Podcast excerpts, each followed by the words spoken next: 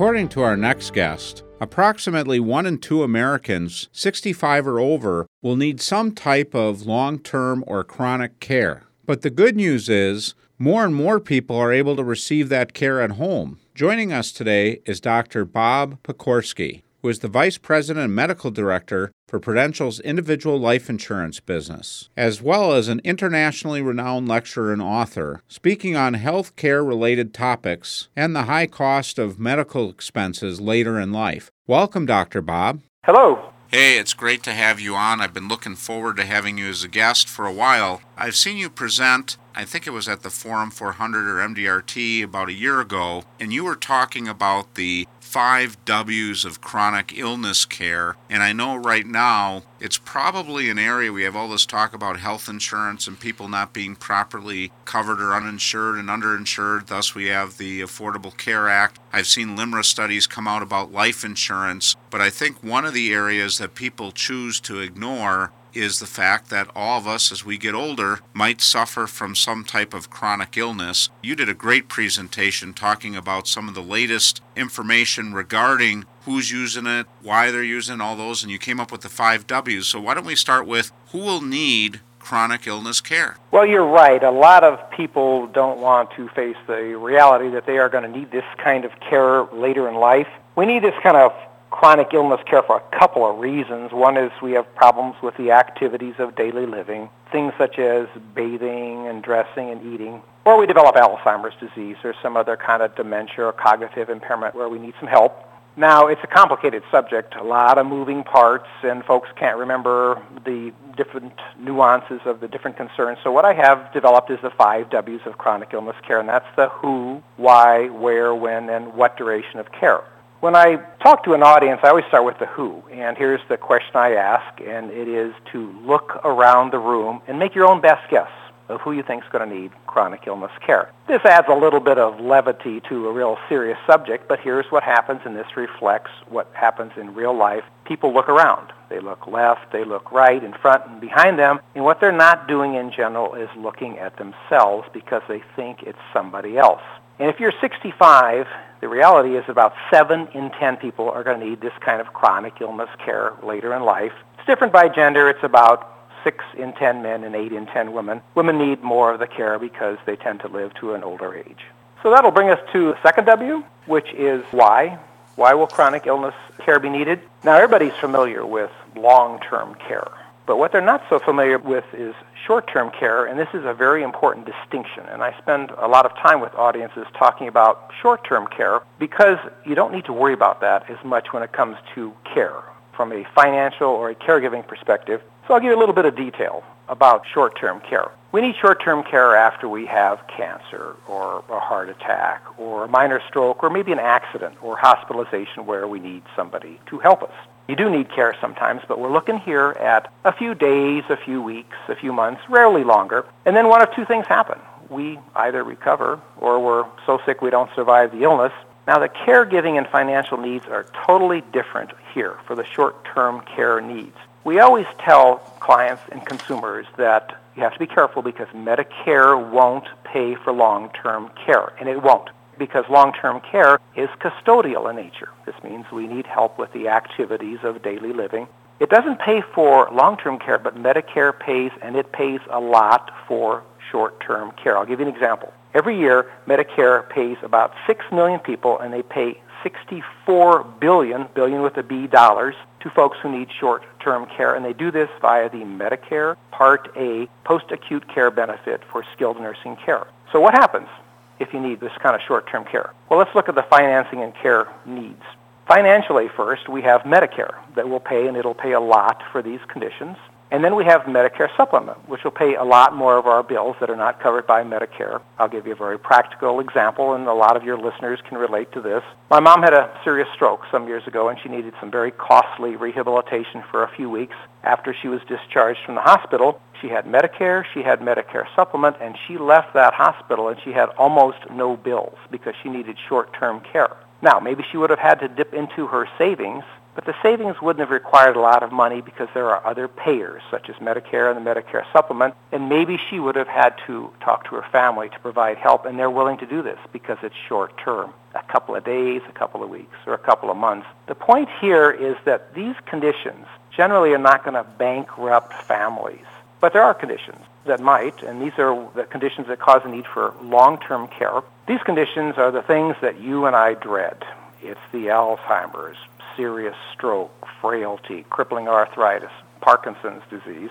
Once there is a need for care for these conditions, that need for care will go on for months, years, and sometimes for the remainder of our lives. And I always remind people to think about where they live and the excellent medical care in their town or in the nearby referral center. But nonetheless, if they develop one of these conditions like Alzheimer's or the serious stroke, and it progresses to the point where we need chronic illness care, few, if any, people are going to get better, and they're going to need that care for the rest of their lives. And here, the financing and care options are totally different than with short-term care. We're looking at Medicare and Medicare supplement. They're not going to pay much, if anything at all, because they don't pay for long-term care. We might have some insurance, we might have some savings, but now that savings might have to stretch out over months, years, or the rest of our lifetime. We have our family, but here we're asking our families to stop their lives and care for us for months, years, or maybe the remainder of our lives. Then we might have some equity in our home, and finally the payer of last resort is always Medicaid. So that was the second W.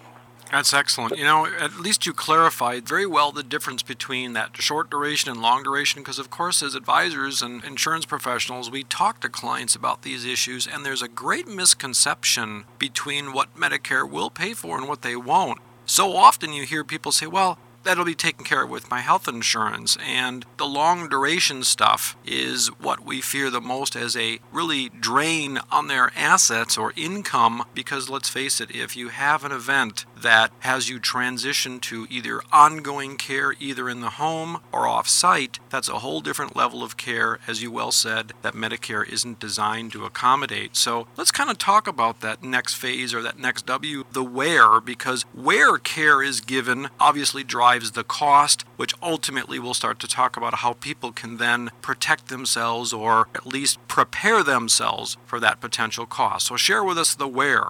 The where is surprising to uh, a lot of people, and it's actually basically good news. A lot of people have been accustomed to thinking that if I need this kind of care, I will be in a nursing home, and really nothing could be farther from the truth. Here's what I tell audiences. I tell them that most people in this room will never see the inside of a nursing home unless you are visiting a friend or relative or you are there for a short-term need after an injury or hospitalization. Where will you be then? You'll be mainly at home cared for by your family. The study was done last year by the Congressional Budget Office, and they looked at the millions of Americans across the United States, and they asked, where are these folks receiving chronic illness care? And here's what they found. Four out of five of them were at home being cared for by their families. Four out of five, the vast majority. Some people are in a nursing home, but it's a small number relatively. About one in eight people receiving this care are in a nursing home. And assisted living is even smaller. It's about one in 20 people. Now, there's an interesting phenomenon that most people don't recognize, and that is there has been a mass exodus out of nursing homes over the last two decades. The use of nursing homes peaked in the year 1989 at about 2 million people, and now it's about 1.3 million people. So it's gone down uh, precipitously, and this is despite the fact that we're getting much older as a society. The reason why this is occurring is because folks don't want to be in a nursing home. They have a strong preference for being at home. We're taking better care of ourselves, so many of us don't get to a nursing home and need that level of care. We have a lot of caregivers now. There are so many baby boomers who can care for their elderly relatives, so we have family caregivers. And the last reason is there have been changes in the entitlement programs in the United States, particularly Medicaid, which is shifting payments away from nursing homes into the community, mainly to families who are providing the care. And what this means, very important, is that the folks who are being cared for at home now are a lot sicker than they were in the old days because they were in nursing homes, and now they are being cared for by families. And we all have a story about our relatives who may have needed medications monitored by us at home, injectables, intravenous fluids that were given, wound care, administering oxygen, mechanical ventilators, tube feedings, even things like home dialysis. So that the focus needs to keep coming back and back on the families. And the last thing I'll mention is another amazing statistic, and that is that if you look at all the money that is spent on long-term care, chronic illness care in the United States, suppose we have $100. We're going to make an easy analogy. Of that $100 spent for chronic illness care, $71 is paid for by families. It's paid for by families either as direct out-of-pocket expenses that are reimbursed or paid, or it's paid for by free medical care that the families provide as compared to $1 paid by private long term care out of 100, so that's barely 1%. I heard a statistic, I don't know if it's accurate or not, it was from the Long Term Care Association when we had him as a guest. 7% of America has private long term care insurance as one of the tools to protect themselves. And this study that you talked about, of that $100 spent on care, it basically is was it $1 is paid by private long term care? It's about one dollar, and the statistics are that every year as a country we spend about 725 billion, billion with a B, dollars on long-term care. Private long-term care insurance pays 7.5 billion of this, which is about one percent, one dollar out of every 100. And then families are at 71 dollars, or 70 percent of those dollars. That's actually kind of mind-blowing. I've been doing this for 25 years and talking about long term care, but I realized there was a lot of people transitioning from, let's call it skilled care to assisted living environments and things like that. But how you phrase that, a mass exodus from nursing homes, it's really evident where people want their care to be delivered, and it isn't always in an institutionalized level of care. Well, that's absolutely right. That is why the family caregivers are so important because we will keep our loved ones out of a nursing home as long as we can. Excellent. Well, listen, we're going to take a short break, and we've got, I know, another W or so to cover. Plus, I know you're going to talk about some things that our listeners should consider as ways to insulate themselves from these possible realities. So please stay tuned. Don't forget to visit the Resources for You section on your Real Wealth Professionals website. You'll find links to many educational tools and resources. You'll also find a must read section including many great authors who have been guests on past programs. Feel free to order any books that interest you or someone you know. Welcome back as we continue a conversation today with Dr. Robert Pokorski, and we'd like to lovingly call him Dr. Bob. So thanks for joining us again, Dr. Bob. And before the break, we were talking about some of the W's related to chronic illness, and we've covered a few. Now let's get right back to it and share with our listeners some of your final W's to be aware of, and then we'll talk about some solutions. All right, thank you. We have talked about the who, why, and where, and now we're going to discuss when are we going to need chronic illness care. Now, most people understand that it's going to be at an older age, but there's more to it than that. There's more to the story. It's at an older age when you and I are off alone because we've lost our caregiver. We've cared for our husband or wife and they have passed on. And now we find ourselves alone at a very old age at a very vulnerable time of life. And the reasons why this is important is because as we get older, we're more likely to have problems with the activities of daily living. We're more likely to develop Alzheimer's disease or some kind of cognitive impairment. So as we age, we're more and more at risk for needing this kind of care. The last of the W's is what duration of care is needed. And here's there's actually some very good news within this group of statistics. If you look at folks who need chronic illness care, about 3 in 10 of all people will never need any chronic illness care during their lives. If you're 65 and you're looking forward, 3 in 10 will never need care. So that's really good news. The next part of the good news is some people are going to need chronic illness care for just a short duration, up to a year. Now, up to a year could be a couple of days, a couple of weeks, a couple of months. You get the idea, a short period of time. That's 17%. That's almost 2 in 10. So what we have here is we have almost half the people will need either no care of this type or care for a short period of time, up to one year. So that is really good news. And there's more good news. If we look at needs for care of a duration one to two years, that's about 12% of people. That's one in eight. Two to five years is 20%, which is one in five. And more than five years is another 20%, which is one in five. Now you're probably thinking, well, what's the good news with the care that's needed for these longer durations? The good news is that no matter how long that care is needed, the majority of it will be provided at home by our families. I got to ask too, because as we talk about this subject with clients, Dr. Bob, there's this feeling that, like you started out our program, of it's not going to be me, and they talk about their family genetics, for example. In my family, anyone who has needed extended care, it's exceeded 10 to 15 years. So the statistics are not too relevant in my bloodline. It seems we live a long time, but not always with the best quality. So my grandmother, great grandmother, great aunt all lived into the early 100, 99 in one wow. case, and they all spent 10 to 15 plus years in needing different levels of care as their conditions progressed. But when we talk to clients, they'll many times say, well, in my bloodline, everybody died quickly, or Uncle Joe was in a facility less than a year, so that means I will be. So, do you have any thoughts on that misconception, if it is one? There are a lot of a lot of factors going on here. First, there's a fair amount of good news, and that is that we're taking better care of ourselves today. A lot of folks will be healthy until very near the end of their lives.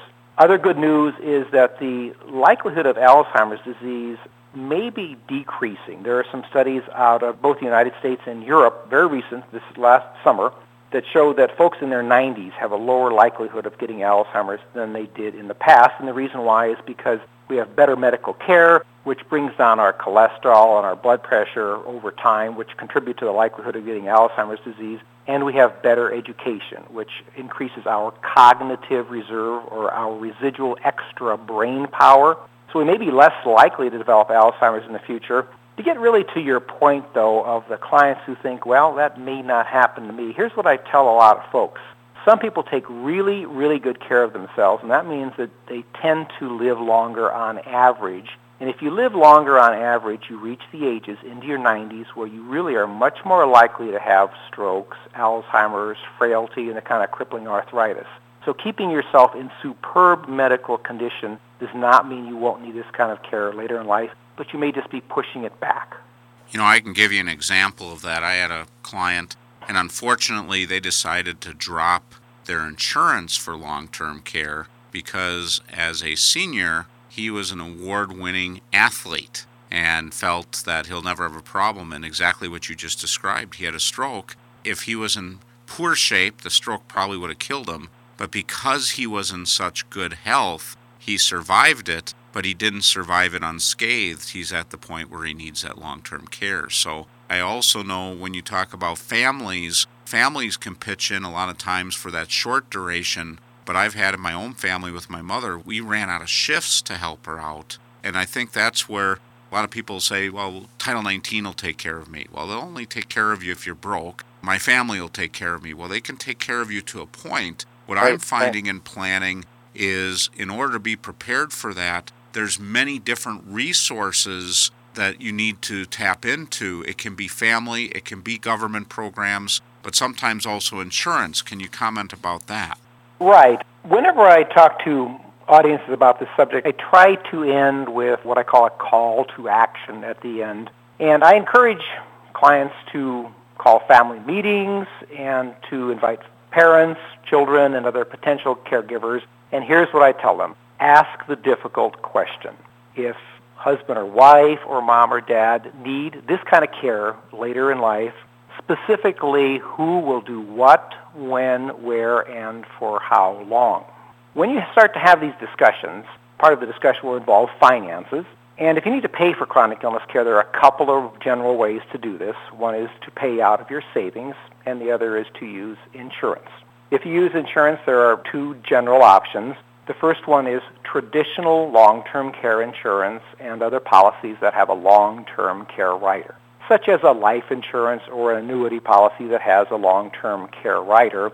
I group these policies together like this because the benefit structure tends to mirror what we see with long-term care insurance, and that means we require bills and reimbursements in most cases and the policy pays primarily for professional care rather than for family care.